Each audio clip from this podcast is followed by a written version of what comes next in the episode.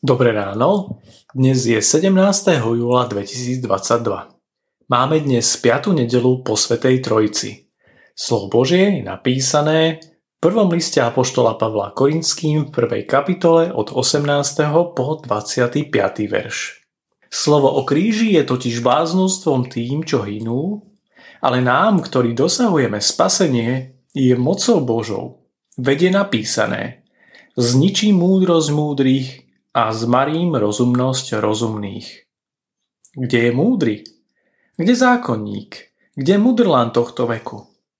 Či Boh neobrátil múdrosť sveta na bláznovstvo? Keďže svet vlastnou múdrosťou nepoznal Boha v jeho múdrosti, zalúbilo sa Bohu spasiť veriacich bláznovstvom kázania o Kristovi.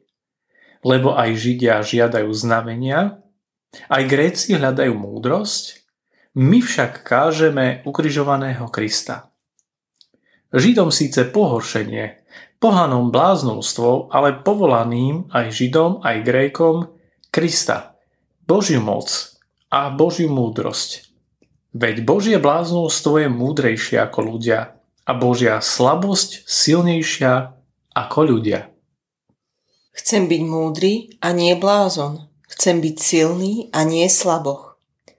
Túžba po sile, múdrosti sa však niekedy stáva akousi službou, na ktorú nás dnes Boh upozorňuje. Boží záchranný plán Ježišovi Kristovi nevyzeral nejako okázalo. Židom to nedávalo zmysel, skôr to bolo v ich očiach rúhanie, niečo škandalózne, ako hovorí náš text. Pretože oni túžili po Mesiášovi, ktorý príde k moci a bude ho sprevádzať sila, znamenia ako Mojžiša a Eliáša, že bude kráľom, ktorý zastaví Rimanov, ale neurobil to.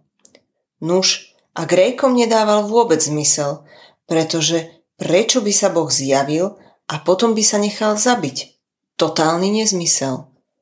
No my, ktorí sme otvorili svoje srdcia a mysle pôsobeniu Ducha Svetého, sme schopní rozoznať, že táto zjavná hlúposť či bezmocnosť bola vlastne Božou mocou a múdrosťou. A to je pre nás dobrá správa, pretože nám pripomína, že u Boha nejde o dokonalé rozmiestnenie duchovného nábytku v našej mysli, ale o to, či viem ten nábytok, to, čo mi on zjavuje, správne používať. Veď naša spása nezávisí od našej sily, schopnosti robiť nové veci. Závisí od Boha, a jeho nezaslúženej milosti. Len tá nás zachráni. Hovoria ti, že si blázon? Nech. Neboj sa byť bláznom pre Krista. Dnešné zamyslenie pripravil Iván Klimko. Pamätajme na celé spoločenstvo evangelických žien. Prajeme vám požehnanú nedelu.